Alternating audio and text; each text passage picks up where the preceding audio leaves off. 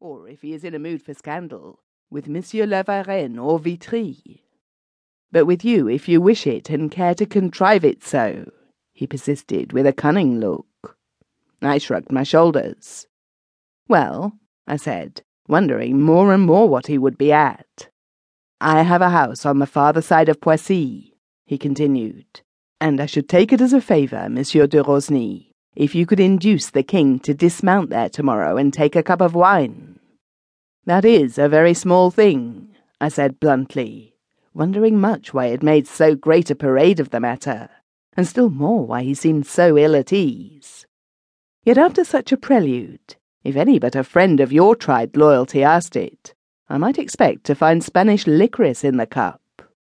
That is out of the question in my case, he answered with a slight assumption of offence which he immediately dropped.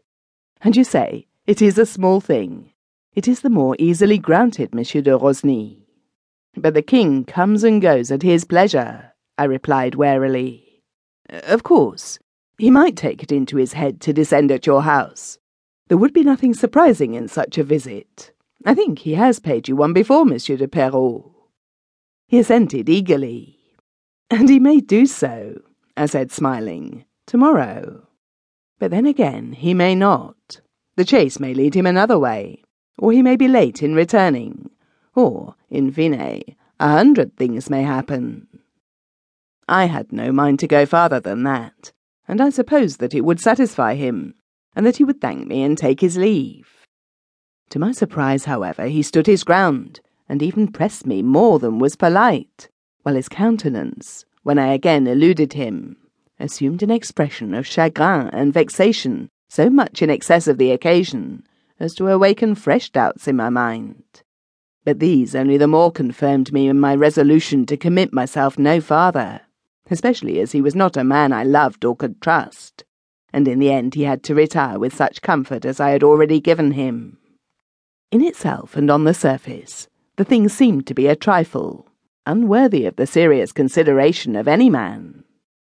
But insofar as it touched the king's person and movements, I was inclined to view it in another light, and this the more, as I still had fresh in my memory the remarkable manner in which Father Cotton, the Jesuit, had given me a warning by a word about a boxwood fire. After a moment's thought, therefore, I summoned Boisreuil, one of my gentlemen who had an acknowledged talent for collecting gossip, and I told him in a casual way that Monsieur de Perrot had been with me. He's not been in court for a week, he remarked. Indeed, I said. He applied for the post of Assistant Deputy Comptroller of Buildings for his nephew, and took offence when it was given to Madame de Sordy's groom of the chambers. Ha, I said, a dangerous malcontent. Boisreuil smiled. He has lived a week out of the sunshine of His Majesty's countenance, Your Excellency. After that, all things are possible.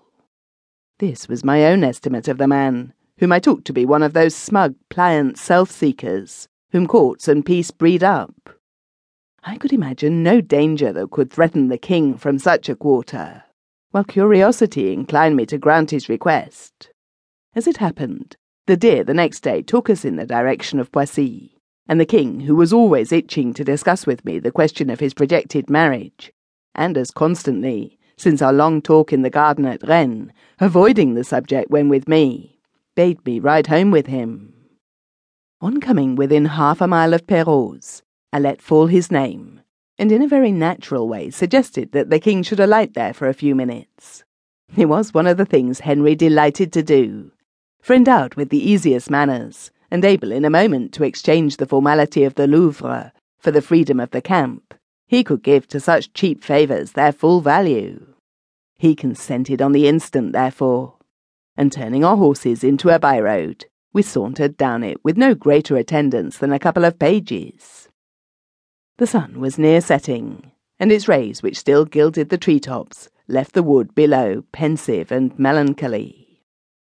The house stood in a solitary place on the edge of the forest, half a mile from Poissy, and these two things had their effect on my mind. I began to wish we had brought with us half a troop of horse, or at least two or three gentlemen, and startled by the thought of the unknown chances to which, out of mere idle curiosity, I was exposed.